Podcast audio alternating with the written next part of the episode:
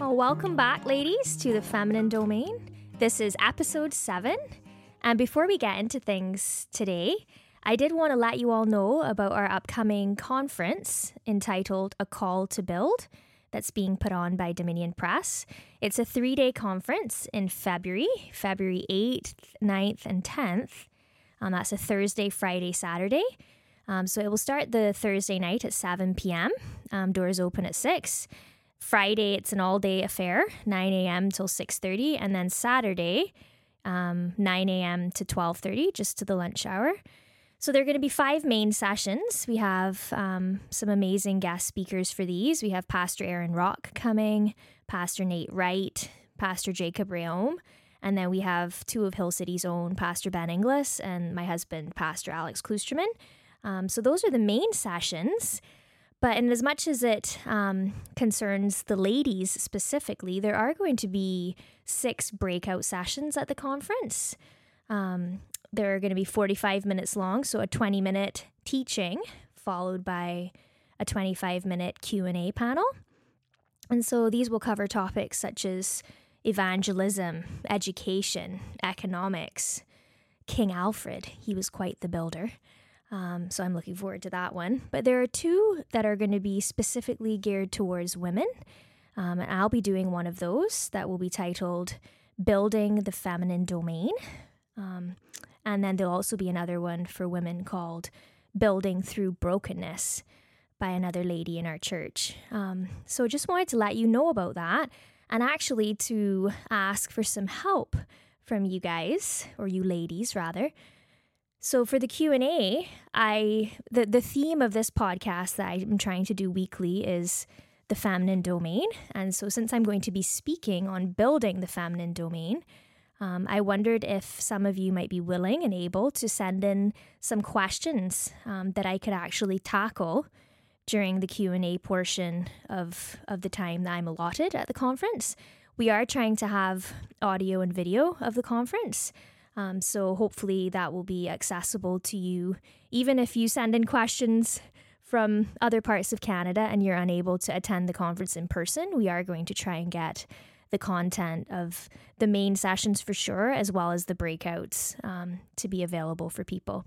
So send your questions my way. If you've listened to a podcast on homemaking that I've given and it made some questions come up in your mind, or even any of the other ones, the one I did last week on Catherine Parr, any questions that you have, um, you can send to R for Rebecca, L as in lion, and then my last name, Kloosterman, K L O O S T E R M A N, R L Kloosterman at gmail.com. Send your questions my way and I can prepare to answer those um, thoroughly and from the scriptures. Um, my husband's really good at answering questions on the fly. Um, he's really good on q&a panels but i find i need a little bit more time to really think through um, my responses so you ladies can be a blessing and a help to me in that regard by sending your questions in Okay, so with that intro, we are just going to go right into today's topic. I wanted to speak to you ladies today a little bit um, about how we deal with our anxieties. Um, you know, the sufferings that we face, the hard things, and the emotions that go along with them, um, specifically anxiety, worry, fear. So, the theme of today, the title of today's podcast is Casting our cares on Christ. So in Luke 21 34, Jesus says that we are to watch ourselves lest our hearts be weighed down with the cares of this life. And that phrase, cares of this life, um, is listed right after drunkenness and dissipation, which is sensual indulgence, wasteful consumption, intemperance. So cares of this life, we tend to think of anxiety not so much as a sin to be repented of, but we think of it as something we can't really help. But it's just worth noting at the outset that in Luke 21 34, it's listed right after specific sins. So then in Peter 1 Peter 5 verse 6, we read, Cast your anxieties on God because he cares for us. And I don't know if, if you're anything like me. I've found myself asking in, in times of great anxiety, in times of trial, um, where the cares are weighing heavy on me, what even is this casting? What do I do? It sounds nice. Cast your anxieties on God because He cares for you. But how do I do that practically? What does this mean? Um, so today, I just want to give you four um, four points that hopefully will stick with you um, of what this casting actually is. Okay, so number one is humility. Number two, surrender. Number three, acceptance. And number four, obedience. Okay, so let's let's start with humility. Number one, um, if we go back to the verse I referenced, First Peter five, I referenced that just now. Verses five and six give us the context for casting our cares on Christ. Okay, it says in verse five, "Clothe yourselves, all of you, with humility toward one another, for God opposes the proud, but gives grace to the humble." Humble yourselves, therefore, under the mighty hand of God, so that at the proper time he may exalt you. And then here it is casting all your anxieties on him, because he cares for you.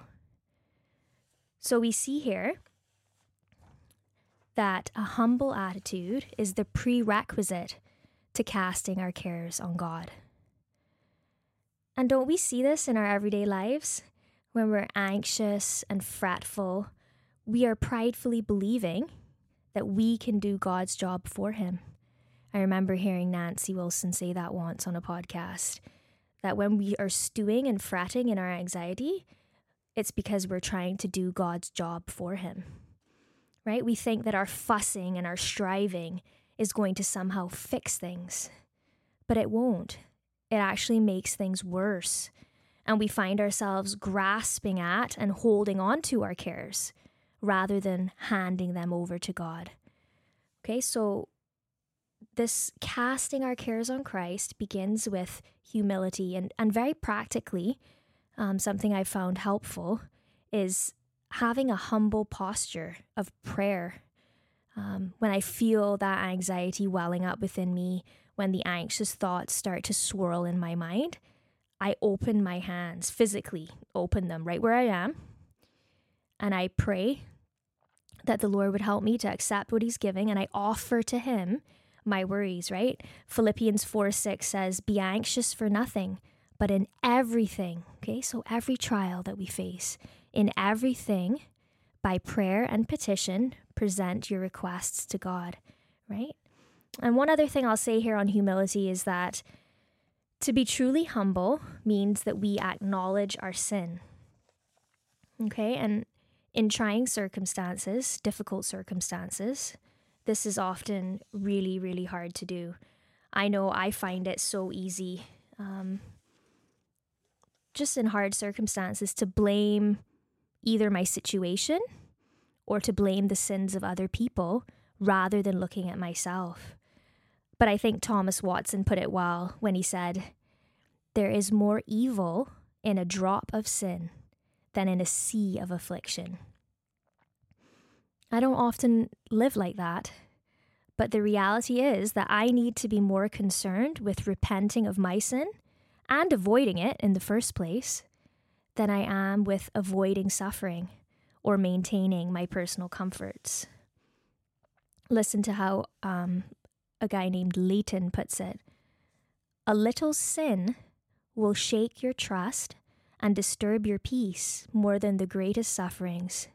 Yea, in those sufferings, your assurance and joy in God will grow and abound most if sin be kept out. So much as sin gets in, peace will go out. How often, though, do I try to keep my sufferings out? And in so doing, I let in so many of my little pet sins and justify them in my mind, right? Because of the suffering I'm experiencing. But no, the beginning of casting our cares on Christ is humility. okay, which goes hand in hand with repentance. Okay, so that's point one.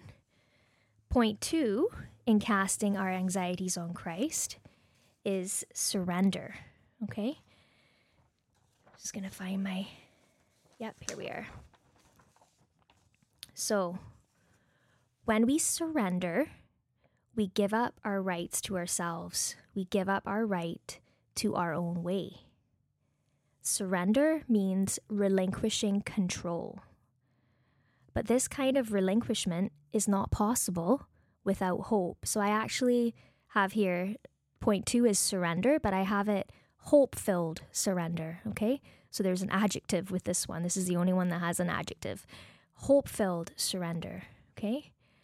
Without the ability to hope, to see beyond the immediate trial or suffering, to the expectation of a good outcome, surrender is impossible. Okay.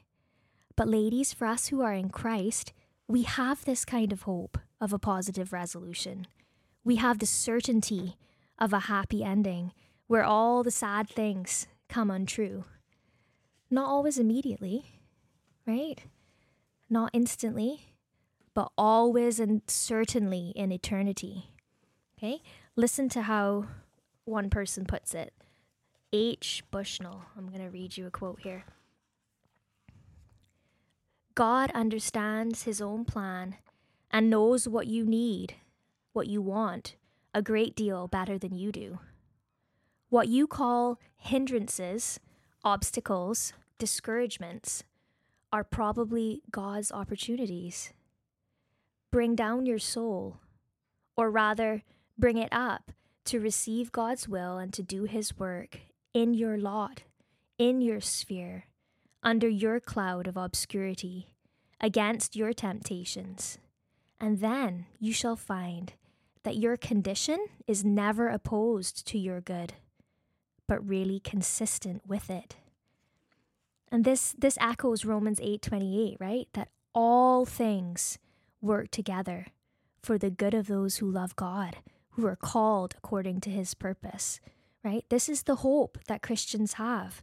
And we need to be women who allow this unshakable hope to inspire in us an attitude of complete surrender to the will of God, lying still under his hand.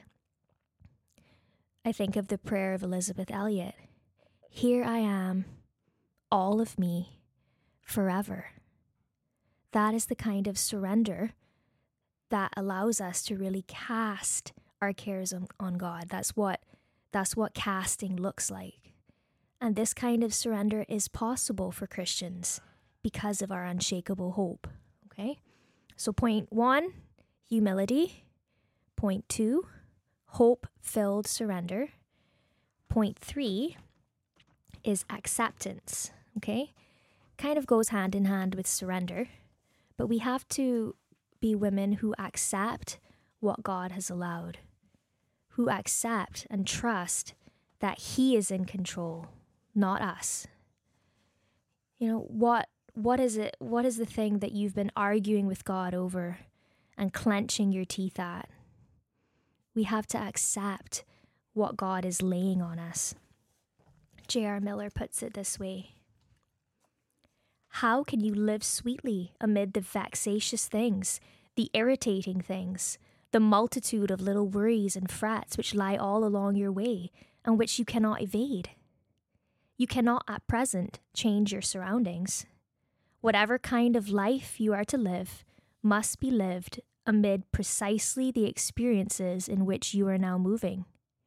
Here you must win your victories or suffer your defeats. No restlessness or discontent can change your lot. Others may have other circumstances surrounding them, but here are yours. You had better make up your mind to accept what you cannot alter. You can live a beautiful life in the midst of your present circumstances. Okay, so point one, humility. Point two, hope filled surrender. And point three, so well articulated there by J.R. Miller, acceptance. Elisabeth Elliot always talks about um, Amy Carmichael and her saying, In acceptance lieth peace. We have to accept what God has allowed. Okay. And then lastly, point four how do we cast our cares on Christ? We do this through obedience to Him. In Matthew 16 24, Jesus tells his disciples, If anyone would come after me, let him deny himself and take up his cross and follow me. Again, Elisabeth Elliot has helped me tremendously in this regard, enabling me to see that the Christian life is about daily and continually taking up those small or sometimes large duties that seem distasteful to me, um, seem impossible to bear. And we Christians can tend to over spiritualize things, can't we? Especially when we are laden down with many cares, many sorrows. It can be so easy to curl up in fetal position and say, Well, I'm just waiting on the Lord, you know? I'm not going to do anything. I'm just going to wait on the Lord. And it sounds spiritual, but Elisabeth Elliot once said, To wait on God means doing what He's given me to do. It means being His waiter. It's an active thing. And that just rocked my world. It's like, oh, waiting on God doesn't mean I need everybody to go away and leave me alone so that I can have the space and the time and the solitude and all the things I think I need. That is profoundly unspiritual, right? To be demanding my own way and putting spiritual language on top of it. Um, to wait on the Lord means being His waiter, doing what He has called me to do. It is an active obedience issue, right? And ladies, it is always possible, whatever situation you find yourself in, it is always possible to do the will of God. Whatever the circumstance, whatever the trial, whatever the suffering, okay, we can open our hands and our hearts to Him in humility, in surrender, in acceptance, and in obedience. We do not have to let sin reign. Because of what Christ did on the cross, and because of our new life in Him, we can say no to our sinful responses to our circumstances. Isn't that just glorious? So I'm going to close now with a 17th century quote from a man named Fenelon. Okay, and this is what he says Accustom yourself to unreasonableness and injustice Abide in peace in the presence of God, who sees all these evils more clearly than you do, and who permits them. Be content with doing with calmness the little that depends on yourself, and let all else be to you as if it were not.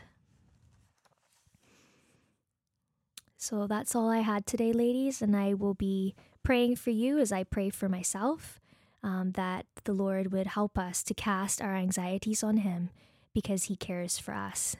Next week, we're going to switch things up a little bit. Um, I have two guests joining me, God willing, provided that we're all able to make it. And we're going to be doing a little chat about um, Christmas. So hopefully, you guys will enjoy that. But until next time, may you fix your eyes on Christ and trust Him with your whole heart. God bless you, ladies.